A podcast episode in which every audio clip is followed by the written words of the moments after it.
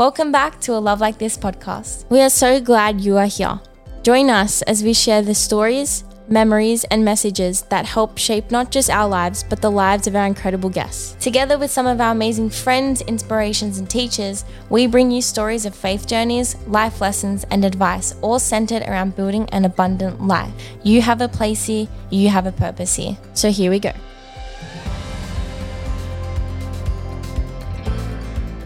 Hey folks, I hope you're doing absolutely fantastic. Today I'm joined with one of my greatest friends, James Meredith. James and I met close to seven years ago when we were both working part time at our local hardware store. James has a Bachelor's of Psychological Science and a postgrad diploma in speech and communication. Today we speak about why it's so important to be emotionally aware and live a life through faith, not for faith. We discuss some of the issues in mistakenly taking religion as truth over what we believe in our heart and lastly, what lies after our time here on earth. I hope you enjoyed this episode, and I'm just about to apologize in advance because James is the smartest person I know and he likes using big words. So let's go.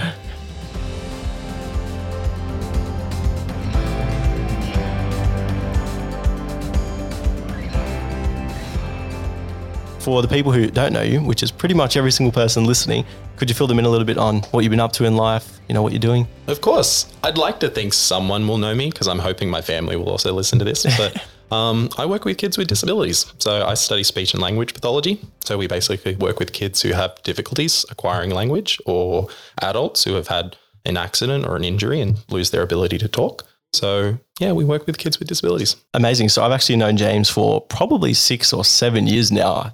Makes me feel old. We um we worked when I was working part time at, at Bunnings is where we met.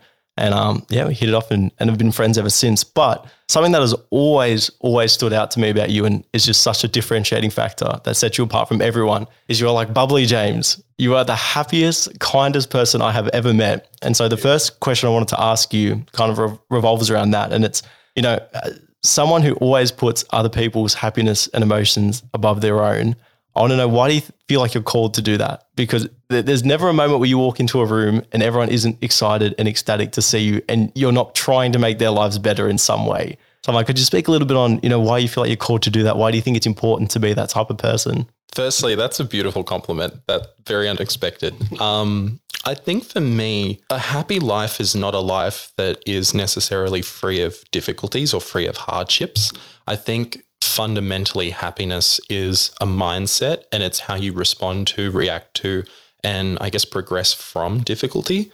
So for me, I'd always like to think, despite the difficulties I may, ex- may be experiencing, I can always do something to improve someone else's day.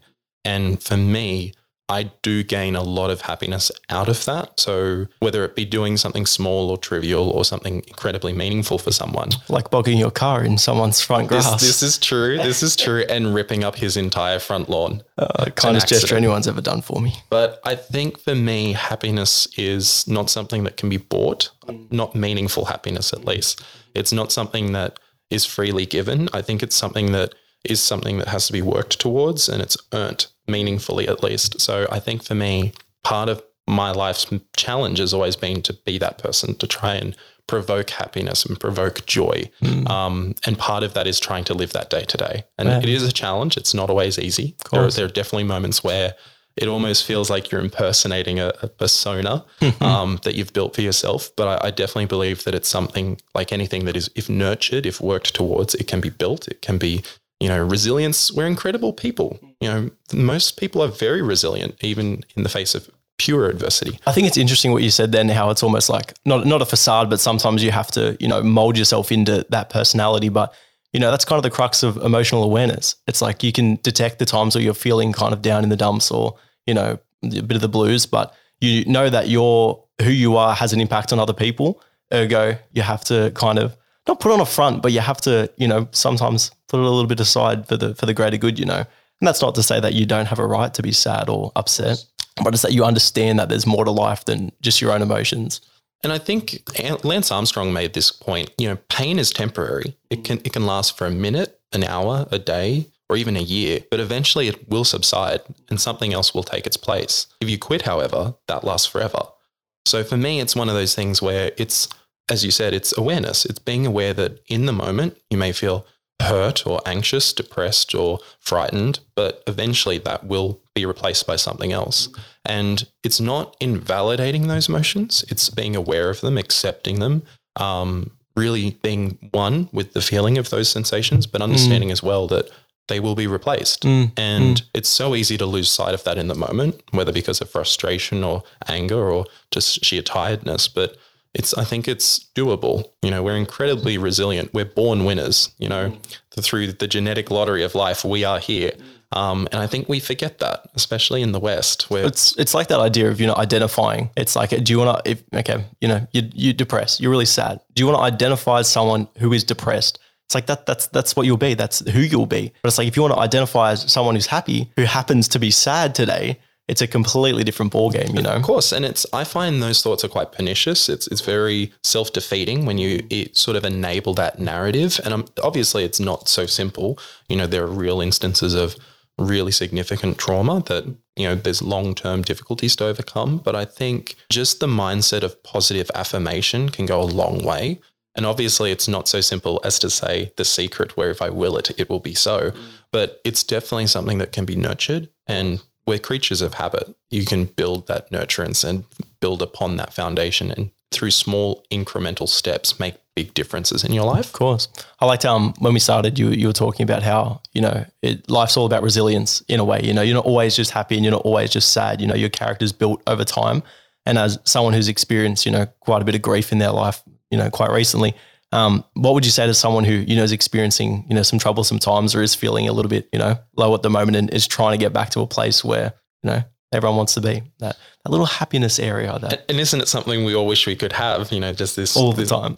all the time. It's it's almost like the Instagram lifestyles you see, and you just think, if only life were truly like that. But I think from my own experiences, it's important to recognize that we all have different traumas and different, you know, difficulties. And it may be something where a friend or a loved one is encountering similar, or in some cases, what some would say more significant difficulties.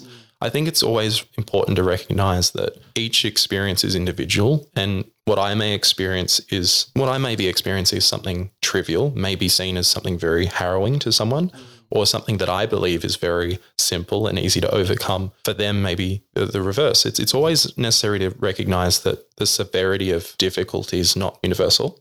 And for me, it's recognizing that we each have our own story, our own path, our own journey, and we each encounter things differently and respond to them differently. So, in order to overcome them, I think it's always important to surround yourself with loved ones and people who truly care about you. It's more of a quality than a quantity of people for me that I look for. Absolutely. And I think it's so interesting because in the time that I've known you and in, in the times that you've gone through, you know, good or bad, you've always trying to, you've tried to associate yourself or find those connections with people. And I'm so happy now knowing that you've found, you know, someone that you love and a family that you're so comfortable with being who supports you in that manner. But it's something that I think, not that people struggle with, but it's that they get lost. They're like, I need so many different people in my life who are there to support me and bring me up that, that that's where I'll find that sense of connection. But with you, I, I feel like you're very selective in who you actually let into your inner life. Of course, and and that's as I say that of you as well, Ben. It's a it's a case where I remember when we first met, and one of the recurring themes I kept bringing up to you was the fact that you were different. You know, I think there are people in life who, for circumstance or situation or just their own motivations, they sort of just exist through life, and there's no harm in that. There's if that's what they choose to do, that's their choice. But there are those mavericks and those free thinkers who you know they try to make the most of every moment and i think if if that's what you want in life surround yourself with those people like like as as we have from our own experiences you know you're not just an average person you know you always try to take everything you can from a moment as a teachable experience and you always try to innovate and you know change ben into the next version of himself that he can be his best self um, and I think if you surround yourself with those points of reference, I, I like to I like the analogy as a lighthouse. You know, I'd like to surround myself with lighthouses that I look towards in a stormy night. You know, there's so as you said, so much of life is challenge and so much of life can be difficulty. But if you've got a point of reference that you're working towards, it's not always the position; it's often the projection that you're working towards that's most important. So, like yourself and my lovely partner Lauren and her family, you know, I've managed to surround myself with those lighthouses that give me direction. I love um the, the pluralizing, the lighthouses. It's not, oh, you know, there's this awesome sports star, or there's Ariana Grande, or there's this huge celebrity. You know, they're the be all and end all. You know, I want to be exactly like them. They had one thing, and all of a sudden, they're my my role model. You know, it's the people you know and love. It's like it's the neighborhood series. It's the people around us who are our lighthouses, our, our guiding forces. And And it's I think it's something that needs to be celebrated. It's you know these remarkable, amazing people, these inspirational figures. Mm. They don't have to be someone that's on TV who's mm. so impersonal and so removed from you. It can be a neighbor, it can be you know a loved one, or it could be an like an ancestor. Or these are everyday people who, despite circumstance, have been able to make real meaningful happiness for themselves and their, their loved ones. And for me, it's important to recognize that. that Absolutely. Yeah. So I'm going to ask you a question. I'm so intrigued to have this quick conversation with you because I don't think we've ever actually spoken about faith in a way that is is discussional. Like I know we've we've we've chatted about it and it's come up in conversation, but if you're comfortable sharing a little bit about your faith, you know what you're coming to terms with now. I know you went to a, a, a Catholic high school. You know we both kind of had a similar high school experience, but I always remember I saw you wearing a cross once. I think it was a Bunnings or something like that, and I was like, you know what, like that's that's interesting to me because you're not someone who's openly expressive about it. So I'm, I'm interested to hear a little bit about you know your perspective on faith. Why do you think it's important, and um how like what we we're talking about before it governs almost like who you are. Of course. I think I think if you look through human history, I think anything that's of very high value and merit gets passed down, whether it be, you know, the laws of agriculture or art or philosophy, in this case, religion. I think things of value find a way to meddle through history and, and constantly become recurrent themes. And I think with religion and faith in general, I think most people, if you take the intellectual argument out of religion, because that's sort of a self defeating thing in itself, is it's a basic set of principles and and truths that you can apply to your life in a, a, a universal way across a range of circumstances. Mm-hmm. It may not necessarily have an answer to every specific, but it has a set of doctrines and dogma that you can really use as influence in how to respond to something and how to approach something. And I'm very principled. I like to think of, in things of principles. For me, faith can be something as simple as how should I live my life? Or it could be something so involved as this is my life. And I think that's where whether it's a passive experience for someone and they're born into a family of faith, or it's something that's actively pursued on a daily basis and defines who you are, I think faith can be really useful. I think it's I think it's valuable. And I think for me, it gives answers and assurances to people who have doubts. And I think so much of at least the modern lifestyle is full of doubts. You know, we're we're more connected in in modern tense than we've ever been before. I can call someone overseas, I can email them, I can send them a video. But most people don't know their neighbors. The whole point of this series is to connect with your neighbor. And for me, it's the sense that in religion, you often find connectedness. There's that sense of identity, that sense of collective identity, that sense of universal ownership with one another. And I think that's something that we yearn for. I think that's something that for a lot of people is missing. And I think that's something that leaves a hole of, of, of emptiness in their lives. And I think through faith, people can find that, that sense of community, of loving and longing and, you know, assurance in what they're doing is for the right reasons. It's funny you say that. I'm writing this thing at the moment. It's called A Competent Guide to Life. And I'm pretty much writing it in the sense of I'm going to pass on to my kids one day when they want to know about an important aspect of life, right? And um, the one I'm writing at the moment is called Finding Faith. And it's all about how, A, you shouldn't be living for your faith. You shouldn't be living for your religion. You should be living through your faith. So at the end of the day, no matter what you believe, whether it, you know, you're you're Jewish, whether you're a Christian, whether you're a Muslim, whatever it is, if you get caught up in the materialistic, and at the end of the day, religion is materialistic because it's been created by man. You know, at the end of the day, faith hasn't, religion has. So if you're living for your faith, you're Bible bashing people. You know, you're an extremist. You're these people that are 100 percenters. You know, you're going full throttle at it. Whereas if you're someone who lives through your faith, you're someone like yourself where you can take those little aspects of different religions and find your own faith in yourself. You know, for most of the people listening, that's going to be with God. You know, Jesus is going to be their lighthouse. For someone like yourself, for a big part of their life, it was probably that too. That's the thing with me is if you look at, say, Abrahamic religions, for example, like Christianity and Catholicism or even Judaism, it's it's it's the sense for me that, that there's so many more similarities than there are differences. And I, I agree with you. It's the sense that there's this exclusionary you know, rhetoric and dialogue where it's 100% or nothing. It's black or it's white. And for me, that's just so toxic because, you know, for me, if you're an individual of faith and, as you say, living through your religion, it's it shouldn't be a case at, that it's at the exclusion of others. It should be an inclusive You know, it's it's something that you should have a desire to share because it's brought you joy and love and happiness. And for me, it's even with Lauren and I, you know, we we'd been dating for over a year before there was that conversation about religion and mm-hmm. you know moving forward in terms of having family and the future that that entails. But because for me, it's Lauren is so much more than a religion, or it's Lauren so much more than anything. It's mm-hmm. she's the culmination of all these things, mm-hmm. and as am I. It's people are more than any one singular aspect. We're far too remarkable to be reduced to something so singular. And and I agree with you. It's through faith. It's through love. It's through joy. It's through communal collectivism. It's that's where true meaningful happiness comes from. It was actually interesting. I read um oh, I'm trying to think which book it might have been in now. Oh, it's me, but it, it effectively said that if you're taking anything as prescription, it, whether it's I'm Australian, whether it's I'm American, whether it's I'm a Christian, it's like there's always going to be an inherent difficulty or barrier to that because a other people are going to have prejudices prejudices about it, but two, how can you apply something so large to something so personal? It's like how can I take something that okay, I'm, I'm let's take Christianity for an example. It's like I'm managing to apply everything in the Bible that's God's word to my life.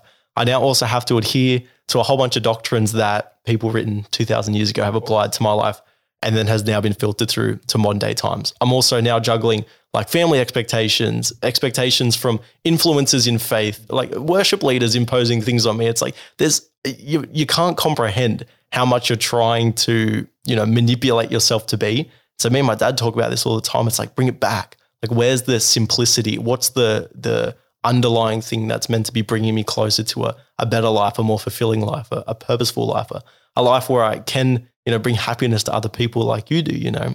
So I think it's really important that people find that kind of happy-ish medium. Entirely. And I think that's something from personal experience I've lived through and witnessed in others yeah. is that so much of a healthy faith isn't uh, all or none. It's it's a sense where you adapt and you improvise and you you utilize what you can to find meaningful you know, progression in your lifestyle. As you say, it's mm. it's a case where you'll often find some of the difficulties people experience with faith in individuals within that faith rather than the faith itself. Mm. So in Christianity, it may be a particular reverend or it may be a particular church, mm. but that's not necessarily the religion. That's mm-hmm. not the faith itself. That's mm. someone's interpretation of the faith. And I don't think it's ever appropriate to lump them all together yeah. because they're different. And then it's their elements or aspects. It's not the truth itself. And I agree with you. I think, again, getting back to the principles we are talking about, in faith, it should be principled. It should be something that's very simple to explain, even to a child. It's not something that should have a gateway or an intellectual barrier that has to be overcome to mm-hmm. find faith faith is not knowing. It's faith is believing in the absence of knowing. And that's where for me, whether it's in Judaism or Christianity or or even Buddhism, it's a sense of true faith is the absence of knowing. If you look at any sort of universal truth or an axiom in history, the true knowledge is not something that you read for the first time and it's unfamiliar. The true knowledge that you find is something you come across and it feels like you've always known it. Mm-hmm. It's the sense that in faith as well, you learn faith and you, it's almost a homecoming. It's mm. familiar. It, mm. it feels something that you've always longed for, but always possessed. You just didn't have the means of articulating it or putting a thought or a feeling or an emotion into being. And I think for me, faith is something that isn't an intellectual pursuit. It's not something that it's not an answer to a problem that can be solved it doesn't have an end point. It's something that, as you say, it's constantly evolving. It's constantly being through your your lived experiences. Mm, and that's what I think people's biggest struggle is that they understand that okay, these is this is X Y Z that I have to adhere to. Right? If I do these things, I will be this. Of course. If I go to church on Sundays, if I read my Bible, if I you know whatever it is, I will be a Christian. But then it's like, what decisions are you making every day that's proving that? You, you, said something before how um you know faith isn't this academic kind of thing that you can pursue, and um I think one of the things that we share in common is we both love to learn so much. Why do you think it's important to be a lifelong learner and to pursue new things? I think in life in general, I think you must live with the presumption that you don't know everything. So whether it be coming from the guy who knows literally everything, I do not, for reference. Um, so Carl Jung, for example, talks about this aspect where it's self-actualization. It's trying to achieve the, the, the, best version of you can, you know, this fulfillment, as it were. He would say one of the one of life's primary challenges is knowing enough to think you're right, but not enough to know that you're wrong. And I think for me, most of life's challenges involve a presumption of knowledge and a failure to truly listen and to learn from others from experience. So the experience, the expertise of experience. And for me, it's the culmination of lifelong lessons and experiential learning and, and you know, academic attainment you know, it doesn't have to be in a university. It could be at your job. It could be under the tutelage of a loved one or your father or your mother or your grandparents. I think I think we all have a responsibility to ourselves to develop the best version of ourselves, not just for ourselves, but also for others. And as I think as a individual of a community, it allows us to contribute more to that community and it allows us to help develop a better communal experience for everyone. I think it allows us as a partner to be a better loved one um, and to be better for them through them. And I think it allows us to eventually be a better parent for our children and their children. So I think for me, education is is not something that should have been commercialized as we've seen in the West. It's not something that should have been built into these temples of knowledge that we call universities, um, where it's almost more important as a business than it is as a as a academic vessel to pass on to the next generation. But I think it's something that I think we should all yearn for. I think it's something that is a gateway to broadening our horizons and our perspectives on what's possible. I think it's something that allows us to become who we can and might be. And I think without that, that sort of foundation of learning and knowledge, I think all we do is hamper and hamstring ourselves and restrict our true potential. Yeah, and it's like you said, it extends so much more beyond just academia. It's learning about yourself, it's learning about your faith, it's learning about your loved ones. Why are they like the way that they are? Why am I the way that I am? You know, it's asking all of these questions so that you can, like you said, just not improve your own life, but improve everyone's lives around you. Because when you think about it, if you're someone who doesn't like to learn and you don't take the time to learn, even if it's questioning, you know, yourself, just those kind of fundamental things, you're inherently being quite selfish because you're taking life for granted. Number one, you know, you're you're saying effectively saying to yourself, I was born, I'm going to waste my time on earth by not improving who I am for the sake of others. Um, and I think that's kind of sad. And I think it's ultimately self defeating. You know, if you look at it, I think anyone who's driven purely by self motivation and, and, you know, self aggrandizement and things that are, are purely self driven, I think it has a very lonely outcome. I think for me personally, there is, you, ret- it's almost like the analogy of farming and agriculture. It's, you know, you reap your harvest. And I think for me, if, if you're only purely focused on your own growth and your own development, it's a very barren field. There's not much there. Mm-hmm. Whereas if you're focused on spreading, you know, wealth and happiness and joy and love, mm-hmm. you'll find that that field is populated by others. And suddenly it's not a lone tree in a field, it's an entire forest. And I think for me, that's a much more enjoyable outcome than to have myself alone in a field and feeling on top of everyone. It's it's as they say, you can't stand on someone's shoulders to feel tall. You know, and I think for me it's that same idea that I'd much rather rather build up the people around me and as a result be uplifted by them than to just build up myself and find I'm taller than everyone else. It never works out that way. Yeah, for sure. Um, I know you work a lot with kids and, and you have worked a lot with kids, you know, since I've known you. And um, obviously, a lot of the kids are um, challenged, I'll say, challenged or struggling in, in life a little bit. Lots of our audience are young. They're not children, obviously, because they're on Spotify and Apple. And, well, I mean, I know six year olds that have iDevices these days. But for people who are, you know, struggling to kind of come to terms with themselves in the world, you know, what advice would you give to them to, I guess, to be not more open to experience, but to, you know, let themselves relax a little bit, you know, not take everything so seriously and to heart? I think fundamentally, some experiences must be lived and some losses must be lost in order to to gain some forms of knowledge um, or wisdom. Um, but I think ultimately, you've at a young age, you've got the greatest gift, which is time. You know, so much of us worry about things like income and you know what where do we live, what house do I own, what sort of car do I drive. These are all trivial in the greater aspects of life. They're temporary. But for me, the things that we should really focus on in, is what do I already own? What do I have ahead of me? So instead of looking at from the aspect of how little I have as a young individual who's only just coming into in, into the world of independence and adulthood, why not look at that from the, the reverse aspect of I have everything ahead of me? You know, I have so much opportunity, so many possibilities, so many pathways of development You know, if I wanted to be an interior designer, I can go and do that. If I wanted to be a musician, I can learn. It's if I wanted to be an entrepreneur, that's something I can achieve. You know, so much of what we look at, sadly, is the result, not the possibility.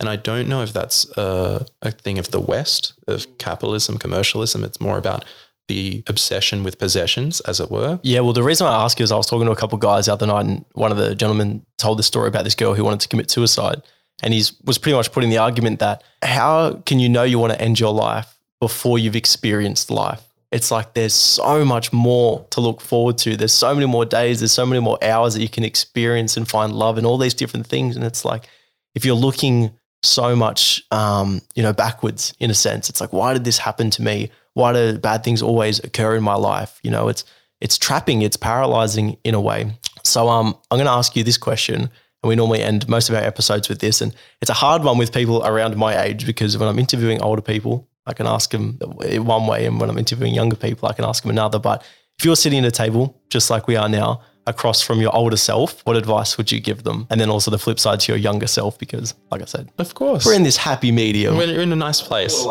I think for me, I've had some particularly hard experiences over the last few years with the loss of my mother to cancer and other issues. But to my younger self, I would say things change. You know, it's you're in a difficult position, but your projection is true. You know, things may be hard and there, there may be adversities, and you may feel overwhelmed, and then there's just not enough love to get you through it. But ultimately, things will change. And if you stay true to that path and trust in yourself and trust in the loved ones that you've surrounded yourself with, you'll find that eventually you end up exactly where you wanted to be, thought that you might be.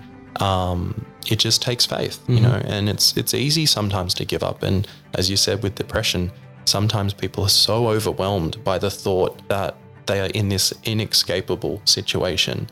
But ultimately, it will change and something else will take its place. To my older self, I would say I hope I still have that belief and I hope I still have faith in that process that if I just continue doing what I know to be true, eventually it will lead to, you know, good outcomes.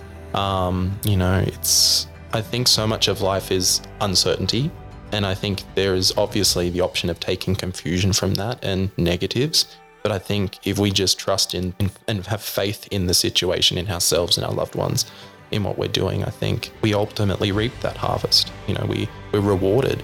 You know, so much of happiness is delayed gratification. It's delaying today so that tomorrow I will have more. It's delaying today so that my, my children will have more. I guess the balance is making sure we also reward ourselves today. Mm, I love that so much. So I, I, I would, I was planning on finishing there, but I want to ask you a question, and feel free to answer it in, in any way you feel comfortable with. But um, you know, we talked a lot about why it's important to live a meaningful life, a life that's engaged in learning, a life that's engaged in love. What do you think happens after life? Do you think there's a heaven, a place that we we get to be with our loved ones that we miss? Do you think that there's you know, I, I'm not saying oh, this magical place that lives among us, but you know, what's what do you think's on the other side? Do you think that we get to you know meet God, meet you know all these things we believe, we get to learn everything? What do you what do you think's out there? I think for me, so much of faith it revolves around un, like the inability to know, and so much for me is is the understanding that I cannot know. It's that age old rhetoric of to understand how God thinks would make you God. The idea that we cannot understand His reasons, His rhymes, because we are not God. Um, but I think for me, so obviously, I would love to see my mum again, and I'd love to be able to see her and spend time with her and my sister, and that would bring me great joy. But at the same time, I also think to myself, is there more to it all in terms of is this a staging ground for what comes next? Is this is this a test, or is this is this the entirety of it all? I don't think any of us can truly know, and I think that's the crux of faith: is that these are things that cannot be answered by their nature.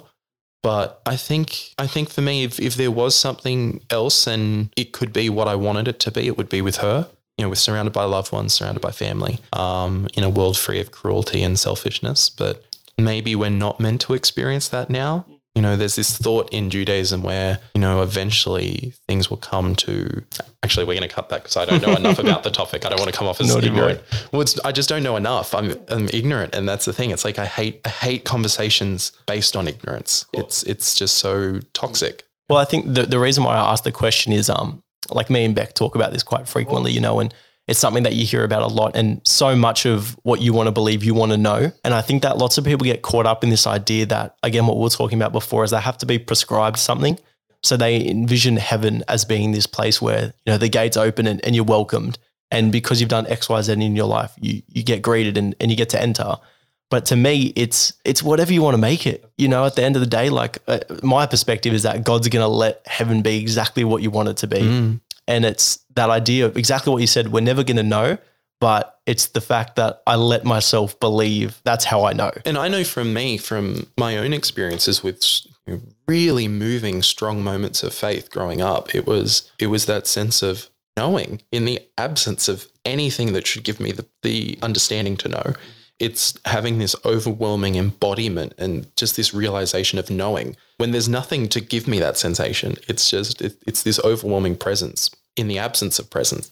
And for me, there's been moments where I felt my mum or my sister, you know, trying to communicate with me and, and say, pause for a moment, take take take stock of the situation because something important's about to happen and you need to be mindful of what's happening. So for me, I definitely feel if, as you say, if things were to be the way I wanted them, it would involve them, you know, would be surrounded by them and loved ones. Um, but I agree with you. I think I don't think we can be prescribed prescribed the knowledge of what's coming. You know, it's almost as if we're not meant to preoccupy ourselves with what's coming. Instead, we should preoccupy, ourselves with what's here. You know, try to improve the lives of those around us and, you know, build for ourselves as, as much a lifestyle that's close to paradise as we can in a way that's meaningful, not just for ourselves, but for those around us. Mhm. and that's that's that's beck's exact, exact argument you know is you shouldn't use it as an excuse to be like life doesn't matter i'm going to be sweet i'm going to go to heaven it'll be fine i can do whatever i want as long as i'm on my deathbed god forgive me sweet Of I'll be, course. you know. And um, I had this. It was so interesting. You hear about purgatory, right? You hear Judgment Day. You know, it's coming. There's this. There's this. This middle ground between you know heaven and earth where you you stay forever if if you know you don't you don't pass the test. And um, I posed the question to this person. I said, "What if we're in purgatory right now? You know, what if our the weight of our hearts is being judged as you speak? And so heaven's there waiting, but right now matters just as much so because you know at the end of the day, it's it's just it's equally important aspect. Entirely. And I think it's as you said, it's it's something that we need to focus on in the moment is that we can have paradise on earth now. It just involves everyone living a little bit more selflessly and, and trying to improve the lives of everyone, not at the expense of a few, but for the benefit of all. Well, it's often the, the most difficult challenges in life are the simplest things but putting them into practice is the the impossibility. It's it's something that we all know how to eat well and exercise and and live a clean life, but doing so is a challenge. And it's such a simple thing, and yet it is so challenging. And I think with faith, it is something that is so simple, believe, but something so simple is so difficult. And I think that's again some of the most true things you can do are so simple, and yet. As we began, something as simple as projecting a happiness to others is so simple. It's something we can all do, but it's also so difficult.